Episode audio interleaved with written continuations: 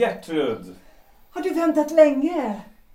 Ja, för länge. Oh, förlåt mig, älskade. Får väl försöka. Nå, varför har du dröjt så länge? Älskar du mig? Har du så bråttom? Jag vill att du ska säga det. Ja, men jag älskar dig. Säg det en gång till. Nej, men det blir rätt konstigt. Jag behöver känna det. Att jag älskar dig. Ja. Och var allvarlig. Nej, men det låter så högtidligt och gammaldags. Gammaldags? Ja, jag säger ju det. Nåväl, jag älskar dig. Men det är bäst att vi går ifrån varandra. Vad kan jag vara för dig? Låt mig gå min väg. Den kan ju ändå aldrig bli din. Allt är du för mig. Min kärlek och min lust och min sorg. Mitt nya liv. Din sorg? Ja. Det är min sorg att jag måste älska dig fast jag inte förstår dig. Du är mig ibland så främmande. Så långt borta. Gertrud, jag är ingenting annat för dig än ett infall, en nyck. Du skickade mig blommor efter en konsert och du uppsökte mig nästa gång bakom scenen och ja, du har kysst mig också. Vi har kysst varandra, Erland. Men när jag tigger dig om det som jag hungrar efter, då viker du undan. Gång på gång. Och så säger du att jag är allt för dig och det kallar du kärlek. Och du överdriver, men det gör mig ingenting. Som jag minns det skickade jag dig blommor dagen efter din konsert. 2 rosor och ett kort med några rader. Men jag fick inget svar. Inte ens ett litet tack en gång. Ja, men vi konstnärer får ju så mycket sånt. Och jag visste ju inte ens hur du såg ut. Jag hade förstås sett dig i ett par roller på operan förr, men då var jag ju nästan ett barn. Och så föreställde du dig en tämligen avtacklad före detta operasångerska. Ja, eller hur? Ja. Uppriktigt sagt. Ungefär så var det. Men så kom du ju själv. Gud vet hur jag fick mod till det. Och jag fann något annat. Låt mig kyssa din hand. Jag fick det inte ur mina tankar. Inte på något sätt. Och jag älskade din musik. Och när jag såg det där på konserten måste jag också uppskatta ditt huvud och ditt ansikte. Jag hade aldrig hört din röst, aldrig hört dig tala. Och jag måste först höra dig tala för att kunna veta om det var du. Om du var den man som jag måste älska. Så jag beslöt mig för att gå hem till dig. Ja, det var tur att jag var hemma. Jag rör på mig ganska mycket. Du var hemma. Och du hade suttit och spelat när jag ringde på. Jag minns ännu solstrimman över nothäftet. Det var så mycket sol i ditt lilla rum den där dagen. Och du hade blommor med dig. Och så frågade du om du fick sjunga en av mina sånger. Jag kunde dem med hjärtat. Och som du sjöng den, Gertrud. Det var som om jag aldrig hade hört den sången förr. Du befriade den. Efter att få sjunga den för dig, bara för dig. Jag fäste ingen större vikt vid den när jag skrev den, men du gav den liv. Du utvecklade texten till något som jag inte visste fanns där. Egentligen är det ju orkestersaker jag vill göra. I sångsaker är man ju så bunden vid en annans text och den är för det mesta dum. Men din sång var fantastisk. Men texten är ju egentligen ganska intetsägande. Det allra roligaste är att den där struntpoeten som har gjort texten, och det här har jag hört på omvägar, han tycker att musiken är banal. I alla fall, När jag hörde dig sjunga gick det upp för mig att texten kanske är vacker. Ja, det är synd att du aldrig sjunger offentligt numera. Jag kommer kanske att göra det igen. Snart. Du, vi sätter oss ner. Jag är trött. Vi levde nämligen rövare igår, som vanligt. Måste du det? Leva rövare. Hör det också till konstnärskapet? Ja, det vet jag inte. Jag vet bara att jag måste. Vi var några stycken som slog ihjäl natten tillsammans. Musiker och gycklare och en skald. Och skalden gick på händerna över halva Hötorget framåt morgonsidan. Och till sist hamnade vi på en liten krog i en av smågatorna i Hötorgstrakten. En kuskkrog närmast. Där kom vi ihop oss med ett par bondlurkar. Vi spelade kort med dem och till sist drack vi brorskål. Ja, jag spelade inte för jag hade vid den tiden gjort slut på mina pengar. Jag satt och halvsov i en vrå och betraktade de andra. Och under tiden steg det upp ett motiv för mig. En ny musik tyckte jag det var. Någonting alldeles nytt. Teman som jag har i huvudet fortfarande. Det kan bli en symfoni av det. I varje fall en sats eller två. Men idag, just nu är jag lite trött, som du kanske förstår. Men Erland, du får inte rasa så mot dig själv. Och ikväll blir det nog detsamma igen. Jag känner en aktieskojare, en präktig gosse. Och han har en väninna, en flicka som han underhåller med penningar. Fröken Konstans. En liten fin våning vid Floragatan. Jag har varit där förr. Där ska det bli fest i natt, och jag är bjuden. Erland, gå inte dit. Varför skulle jag inte göra det? Ja, men när jag nu ber dig. Men jag har också bett dig om något. Åh, Erland, du har ett instrument i din själ som du inte får förstöra. Det får du inte. Du har inte rätten till att göra det. Det finns så mycket musik i dig som vill ut i världen och ut bland människorna.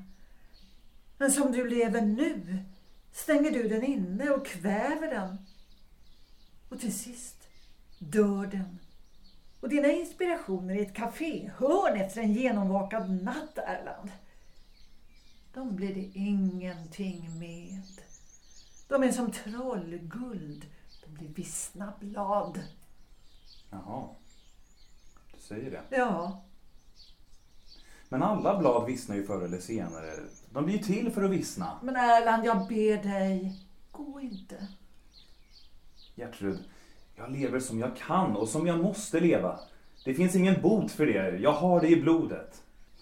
Far min var en riktig fyllbult. Men du behöver inte bli som din far. Jag vill inte att du blir som han. Visst kan jag lova dig att stanna hemma när kvällen kommer. Ja. Men jag kommer ändå inte att hålla ett sånt löfte. Jag behöver ha folk omkring mig. Människor som uppskattar det som livet har att erbjuda. Ja, ja. Då är det ju bättre att du ingenting lovar då. Du är besviken. Det märker jag.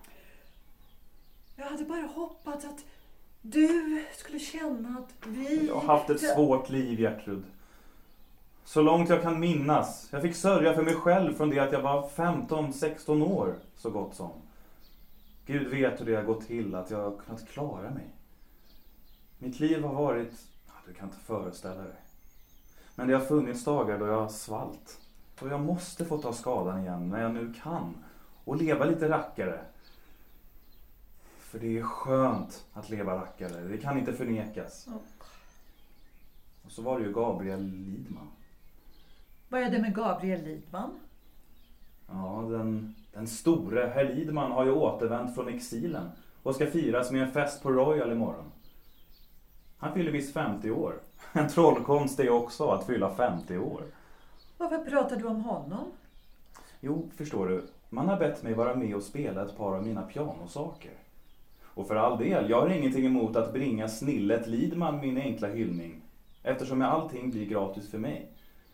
Det blir nog en hel del mat och dryck, kan jag tänka mig. Jaha. Då träffas vi där imorgon. Jag ska nämligen också gå dit. Det ska bli roligt. Och din man, kommer han också? Ja. Den slipade politikern. Den flintskallige statsmannen. Ja. Som offrar sig för det svenska folket. Det vill säga för mig och oss andra. Vi är inte värda en sån välvilja. Och nu ska han också bli statsråd, har jag hört. Den där idioten. Som tror väl att han och hans medidioter regerar oss därför att de är klokare än vi. Nej, de regerar därför att vi andra, arbetare och konstnärer, vi som frambringar och skapar, därför att vi helt enkelt inte har tid med att sitta i möten hela dagarna. Vi bryr oss inte om det. De är oförmögna att skapa något som helst och kan därför bara läsa massa idiotiska dokument och prata om dem. Tänk att det är de här herrarna som regerar oss. Och honom. Honom ger du det som du nekar mig. Och säger till på köpet att jag är allt för dig. Erland, du talar om en man som du inte alls känner. Han är en annan än du tror. Nej, du får inte tala mer om honom. Inte tala om honom som du gjorde nyss. Jag ber om ursäkt. Men Erland, jag har ingenting gemensamt med honom längre. Om du visste hur jag haft det dessa sista år. Ja, mest sen min lille gosse dog. Om du kunde förstå det. Men det kan du förstås inte. Men i alla fall, en sån tomhet det är som jag levat i. År efter år i den här tomheten. Om du kunde förstå hur jag pinats och lidit. Och jag älskade dig nyss, Erland, när du talade om att du svultit. Jag är själv uthungrad. Jag är inte på det sättet som du menar. Men jag har hungrat efter något annat.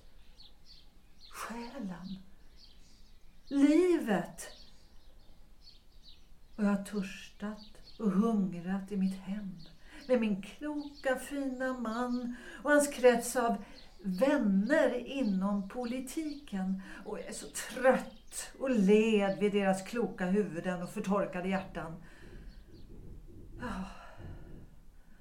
Allting har blivit så gammalt omkring mig under de här åren. Så dött. En gång förr i tiden levde jag. Det är länge sedan. Så länge sedan att jag knappt minns det. Och det livet begravdes långsamt utan att jag själv märkte det. Jag trodde att vår son skulle ändra. Men som du vet, han dog också. Jag är för ung för att redan vara död, Erland. Och du blev mitt nya liv. Min pånyttfödelse genom kärleken. Först skimrade det framför mig din musik. Detta som jag kallar liv. Och sen när jag såg ditt ansikte. Och till sist nu när jag mötte dig. Och vi känner som vi gör inför varandra. Erland, jag vill att du ska veta. Jag hade ett samtal med min man idag innan jag gick hemifrån. Och det var därför du fick vänta på mig så länge. Jaså? Idag har jag sagt mig fri. Du vill alltså bli min? Ja, Erland. Det vet du. Du sa tidigare att min väg aldrig kan bli din väg. Jo, det kan den. Jag vill att din väg också ska vara min väg. Mm. Jag vill vara helt och hållet din. Erland, nu går du väl ändå inte på den där festen ikväll? Vart vill du att vi går nu? Hem till dig. Kom. Kom så går vi hem till dig.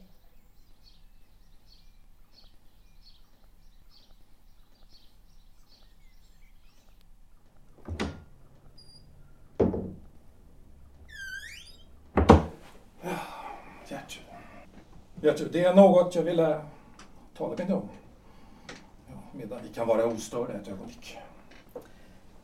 Ja, gärna det. Jag har bokstavligt talat inte sett det sedan vårt samtal igår. När jag kom hem igår afton var din dörr stängd. Som vanligt. Ja, jag var trött och ville sova. Ja, alltså, vid frukosten idag såg jag det inte heller. Du hade ätit en timme tidigare än vanligt, fick jag höra. Och gått ut på morgonpromenad. Till middagen var jag borta. Ja, som vanligt höll jag på att säga. Så har vi nu kommit hit från skilda håll. Du hemifrån och jag från mitt middagssällskap. Och så har jag alltså inte förrän nu haft tillfälle att säga dig något. Ja, men så tala nu då. Ja. Jag sa nyss att din dörr var stängd när jag kom hem igår afton. Mm. Det var när jag kom hem andra gången. Jag hade redan kommit hem en gång förut, nämligen strax efter 11. 10 minuter över 11. Då var du inte hemma. Och då gick jag ut igen. Nej, jag hade väl ännu inte kommit hem. Och det ska jag underförstås från Hopran. Men du vill inte säga det. Därför att det inte är sant. Och Gustav, det är ju till ingen nytta att du plågar dig själv. Ja, men vänta nu lite. Låt mig tala. Så här. Efter middagen hos Hedmans igår bröt jag upp tidigare än vanligt. Ja, strax efter 10. Jag hade ingen ro i kroppen. Ja, förståelig skäl. Jag gick ut och bara drev på gatorna. Ja, månsken var det också. Det kom för mig så många tankar, Gertrud.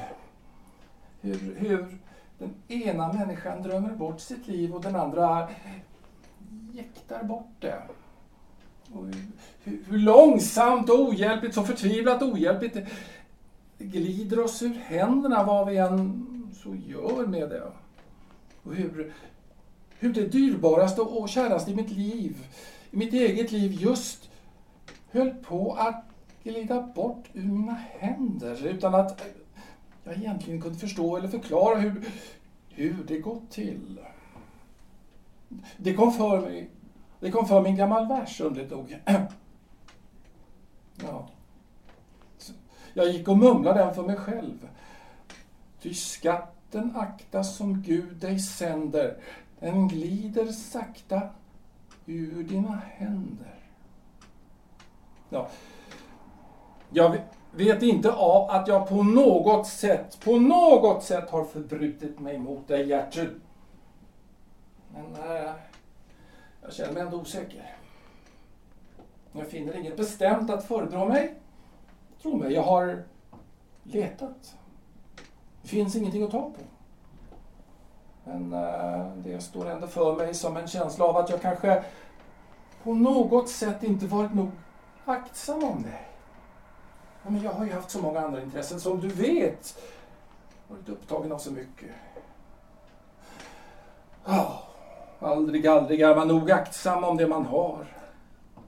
Gustav, du har inte alls något att förebrå dig mot mig. Ja, medan jag gick i de här tankarna fick jag lust att gå till Hopran och möta upp dig där. Gustav, jag ber dig att inte fortsätta det här samtalet. Det kan ju inte leda till någonting alls. Ingenting gott. Nu ska du höra på mig. Jag fick alltså lust att gå och möta dig. Först kämpade jag emot. Jag var rädd att du kunde tyda det som att jag spionerade på dig. Och kanske var det just det som drev mig. Men jag kunde inte låta bli. Jag längtade också efter dig, förstår du ju. Jag längtade efter dig. Det var förvirrande, men jag längtade efter att ännu en gång få gå med dig genom gatorna om natten med din arm i min, som så många gånger förr. I våra lyckliga nätters tid.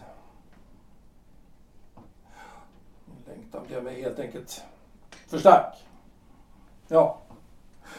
Hon gick alltså först i operan. Jag gick till operan. Och väntade först utanför den vanliga logersdörren.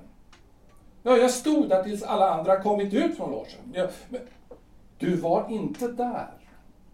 Och när jag frågade vaktmästaren, som ju väl kände till dig och din plats i logen, så sa han att han inte hade sett dig.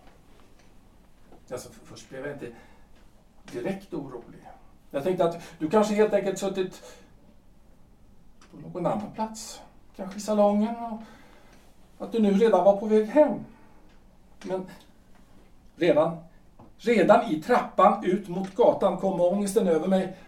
Vissheten om att du inte var hemma.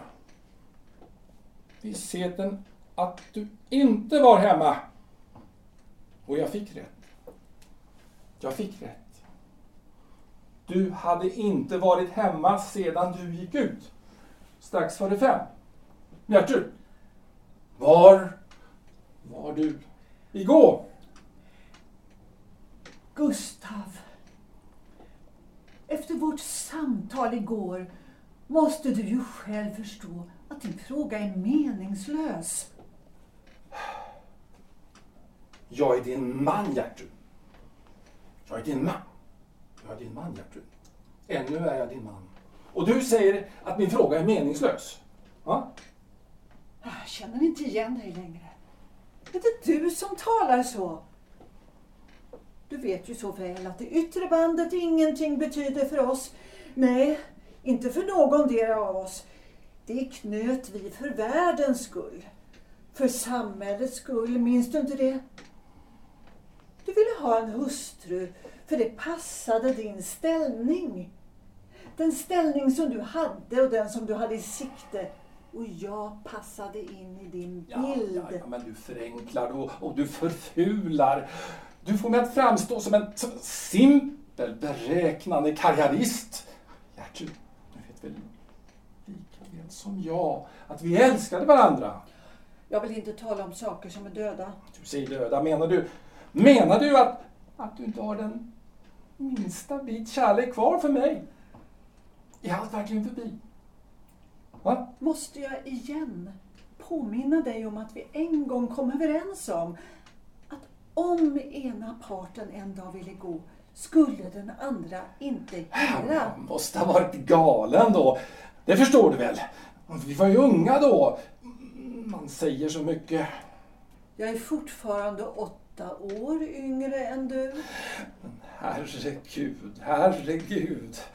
Igår när du gick ut. När du narrade mig med ditt prat om operan. Då visste du förstås redan vad du ville. Vad du skulle göra. Ha? Ja, jag visste vad jag ville. Och att jag narrades var för din skull. För min skull? För att inte göra dig mer ont än nödvändigt. Alltså. Det var inte av feghet, om du tror det. Eller av lögnaktighet. Jag gjorde det av omsorg om dig. Vare sig du tror det eller inte. Omsorg. Jo, jag tackar jag. Men en sak ska du veta. Jag släpper dig inte. Du ska inte tro att jag släpper dig. Och vad menar du med det? Tänker du spärra in mig? Stänga in mig i en garderob när du går ut? Gustav. Du är upprörd just nu. Men när du kommer till sans igen är du som du brukar vara. Du kommer att ta detta lugnt, förnuftigt och klokt. Eftersom du är förnuftig och klok. Gertrud.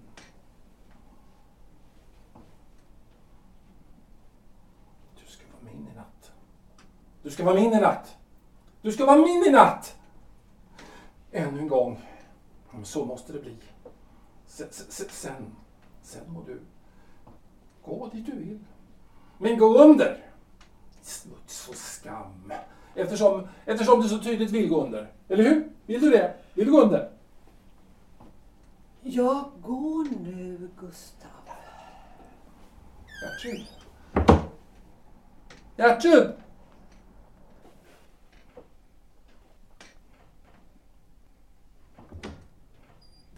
Kanske man kan röka sin cigarr i fred här, eller vad säger du, Gustav? Ja. Jo då. Ja, det går ju vilt till där ute. Tar du din cigarr, du? Gustav, det var ett vackert tag du höll för mig ute vid CP:n. Tack ska du ha. Ja, tack själv. Ja, jag sa ingenting annat än vad jag tänkte och kände just då. Många vackra tal förresten. Konsten att ljuga är gudskelov ännu inte bortglömd i gamla Sverige. De sa så mycket vackert att jag nästan fick magknip. Det vill säga att samvetet började knipa för mig. Tja. Ja, även ett rent samvete blir väl med tiden smutsigt. Gud vet vad jag svarade. Förresten, det var något pjoller. Men det är som det ska vara.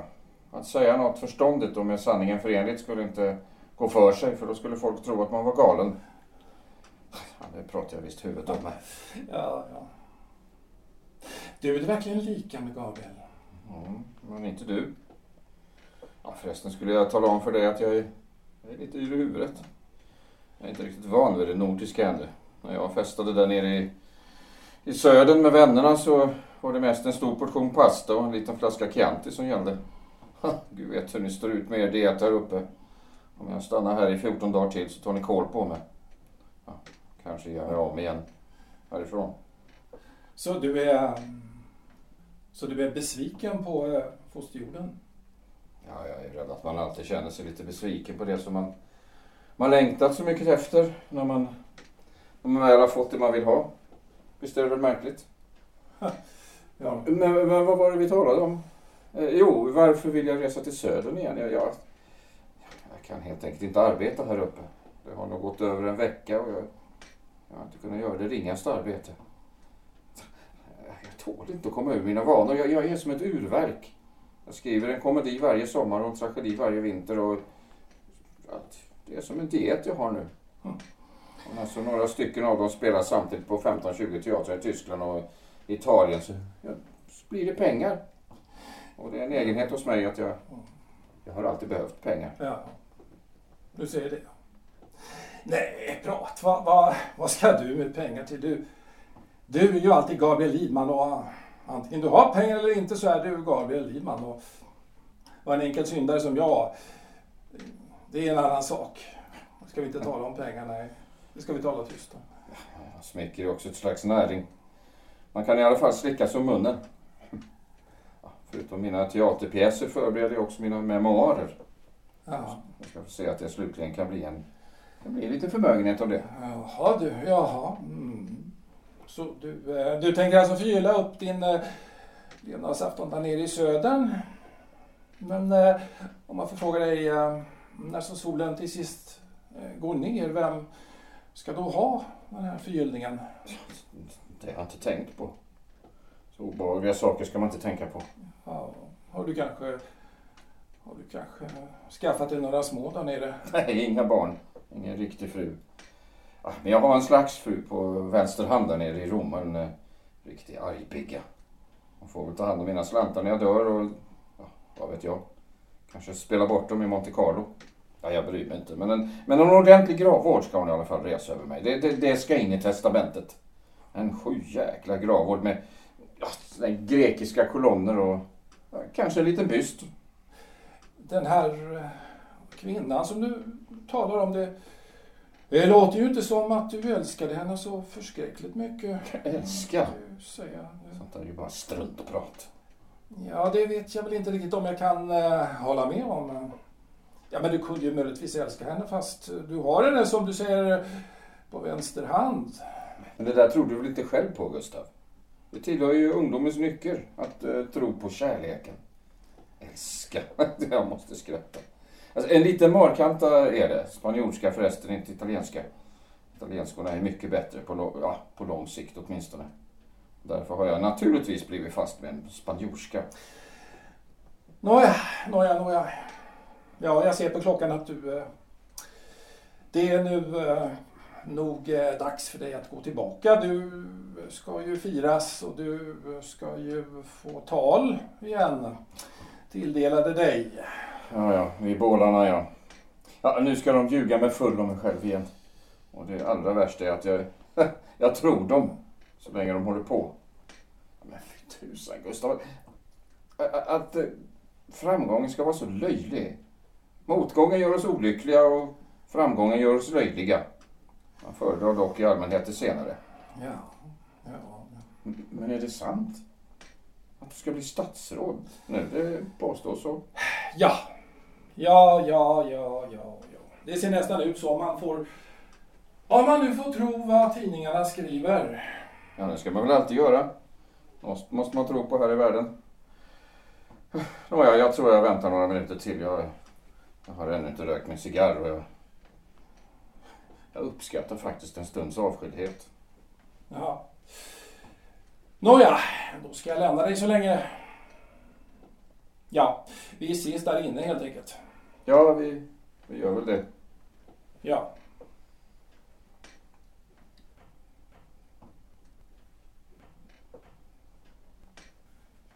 Gertrud? Så det här du gömmer dig, Gabriel.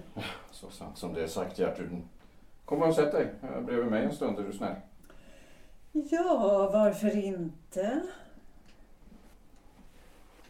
Så rart av dig att komma hit i afton, Gertrud. Jag hade dig att se på under supén. Men du satt långt borta. Så vi har ju inte hunnit konversera något. Mm. Ja, jag bad om en plats. En bit från Gustav. För att kunna konversera med några nya bekantskaper. Jaså. Ja. Ja, Gustav var här för några minuter sedan. Verkade han ond? Ond? Den mannen blir ju inte ond i första taget. Han verkade inte ens vara avundsjuk på de här lovtalen. Och, inte verkade han hysa någon långsinthet mot mig. Ja, trots det förflutna. Vad menar du med det förflutna? Ja, men Gertrud, det förstår du väl? Kanske. Kanske inte. Gustav vet ju att jag uppvaktade dig. En gång i tiden. Jag är inte bara uppvaktade förresten. Ja, det är bara det jag menar. Alltså. Men låt inte så förvånad. Du gick ju ifrån mig och Gustav fick dig. Ja, men låt oss lämna det ämnet. Berätta istället varför du inte ser glad ut en sån här kväll. Jag har sett på dig hela kvällen och genomskådat dig. Bakom dina skratt märker jag något annat. Det var det jag ville fråga om. Har det hänt dig något tråkigt? Tråkigt? Ja, vad ska jag svara på det? Ja, det skulle man väl kunna säga. Men det är helt och hållet mitt eget fel. Jag kom i dåligt sällskap igår afton och alltså, vad hade jag där att göra? Ja, som sagt, det var mitt eget fel och det gör det förresten detsamma. Allt gör detsamma. Förr talade du alltid om ditt verk, Gabriel. Verket som väntade på dig. De verk som du hade bakom dig räknade du bort så snart du skrivit dem. Och nu har du så många djupa, vackra verk bakom dig. Och du har blivit en stor och berömd man. Och nu gör allting detsamma.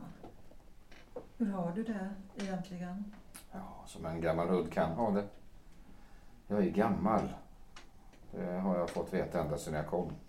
Ja, hem. Menar du för att de firar din 50-årsdag? Ja, nej, jag fäster mig inte så mycket vid en siffra. Jag räknar inte min ålder efter antalet genomtråkade år. Alltså, kan du säga mig, Gertrud, vad har jag här hemma att göra? Ja, Gabriel. Vad var det som drog dig hit? Jag ville just fråga dig om det. Du behöver inte Sverige längre. Det blev för litet för dig. Blev du nostalgisk? Ja, det var väl en slags hemlängtan. Ja, det var det. Efter mina olyckors heliga platser. Efter skammens gathörn och nederlagets torg och förtvivlans förbannade gränder. Varför pratar du så om olyckor? Du lever i framgång nu. Alla vill fira dig. Jag ska tala om för dig, Gertrud. Att en dag, alltså en vårdag för 7 år sedan, gick jag på en gata och grät mitt i solskenet. Nåja, jag har också gråtit ibland och det tycker jag inte är så farligt. Och nu, Gabriel, är allt det där långt borta. Du har kommit igen som en segrare. Segrare, jo. Jo visst, man spelade nyss kröningsmarschen för mig. Men vi talar inte om samma sak. I den enda strid jag någonsin brytt mig om har jag bara litet nederlag. Den striden handlade om ditt hjärta. Den enda strid du brytt dig om? Åh nej, Gabriel. Det kan jag väl inte tänka mig. Men Gertrud, varför gick du ifrån mig? Visst, vi skulle inte tala om det nu. Alltså, som sagt, jag råkade ut för dåligt sällskap igår afton. Och, alltså, jag åt middag ute med en gammal skolkamrat. Och fram på kvällen blev vi flera... Ja, bland andra dök upp en figur som jag inte kände till. Mm. Han blev närmast förnärmad över att jag aldrig hört hans namn. Han påstod att han var lika känd och berömd som jag är på mitt område. Nåja. Han till sist bad han oss komma med på en liten fest. Hemma hos hans väninna, fröken Konstans.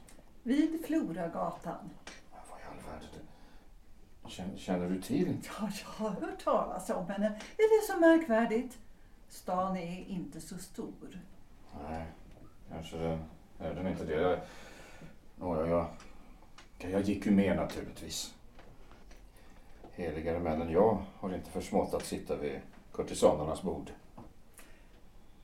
Ja, men vad var det nu för förskräckligt äventyr som du råkade ut för? Du spelade väl inte av dig alla dina många pengar? Nej, så var det inte. Spelade gjorde jag, men... Jag vann. Kan du tänka dig, Gertrud? Jag vann nära 700 kronor. Jag som aldrig i mitt liv förra vunnit något på spel. Gertrud. Så ung och skär och vit som en brud.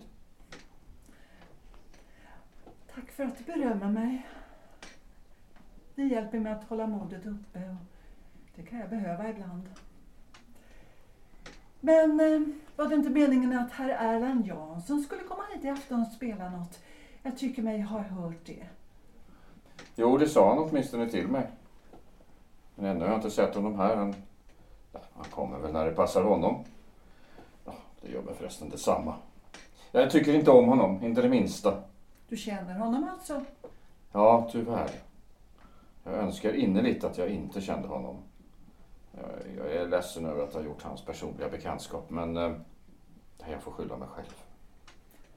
När har du blivit bekant med honom? Jag känner honom också. Ja, det var i natt jag gjorde bekantskap med herr Erland Jansson hos fröken Konstans. Ja, han dök upp där fram på nattsidan. Jaha. Och vad kunde det göra dig? Och varför talade de detta för mig? Du föraktar ju inte själv. Sa du att sitta vid kurtisanernas bord? Varför skulle då han förakta det? Nej, naturligtvis. Det är inte det. Kort sagt, men som jag sa, jag tycker inte om honom. Han skryter. Han skryter med sina framgångar hos kvinnorna. Mm, ja, det är ju inte så vackert. Ja, där i detta sällskap av underjordiska kvinnor och halvdruckna män. Ja, där satt han själv drucken och talade högt inför alla om sin senaste erövring. Och han nämnde hennes namn. Jag tror det var mycket illa om jag säger det. Nej, jag vet inte. ingenting. Jag förstår ingenting. Nej, jag måste berätta det för dig. Det var nödvändigt för mig. Förlåt mig. Du måste väl det. Åh, Gabriel. Hjälp mig att förstå det här. Jag kan inte. Jag förstår det inte själv, Gertrud. Jag förstår bara de dåligheter jag själv har gjort. Eller de som jag skulle kunnat göra. Detta, det... Ja, det förstår jag inte. Han måste ha druckit för mycket. Jag tror inte det var något osedvanligt tillstånd för honom. Men han verkar ju rätt valpig. Han är ju så ung. Ja. Han är så barnslig. Och så ung. Ja, så är han ju tydligen ur ett helt annat samhällsskikt än vi. Folkets son är inte god mot kvinnan. Djupt sitter kvinnohatet hos folkets son. Och kvinnoföraktet. Ja, han talade hånfullt och fräckt om allt vad kvinnor heter. Men Gertrud, du bryter väl med honom? Jag älskar honom, så är det bara. Men det är ju rena vansinnigt, Gertrud. Ja. Och det finns ingen bot. Jag kände det som en aning hela tiden. Ända från första början att det var vansinnigt. Men Gabriel, jag hade ju så lite att förlora. Jag var så olycklig. Mitt liv var så förtärande ensamt. Och nog vet du, Gabriel. Du som vet och förstår allt. Nog vet du att kärleken inte har något att göra med klokhet och förnuft.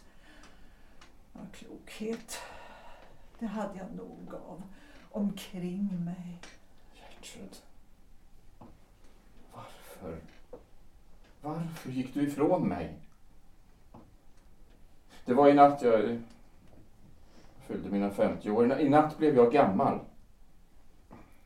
När man får se det som man har älskat och ärat över allting, skymfas och smutsas av en ny ungdom. Då vet man vad klockan är slagen. Då är man gammal. Och nu är jag väl av till mitt land igen, hem till södern. Ja, för att försöka komma över det här. Och Gertrud, att det var så här vi skulle mötas igen efter 7 år. Jag hade inte tänkt på det så, men inte så. Men ja, ingenting blir som man tänkt. Hur hade du tänkt dig det, Gabriel? Ja, jag kan inte säga det nu. Inte nu, jag har dessutom nästan glömt bort det. Så underligt, Gabriel, att du bryr dig så mycket om detta efter 7 år. Underligt? Ja, det är det väl. Underligt. Ja, eftersom du säger det. Vi glömmer det här. Jag ska gå tillbaka nu. Jag tror att de undrar vart jag tog vägen. Nej, du får inte gå ifrån mig ännu. Men jag måste.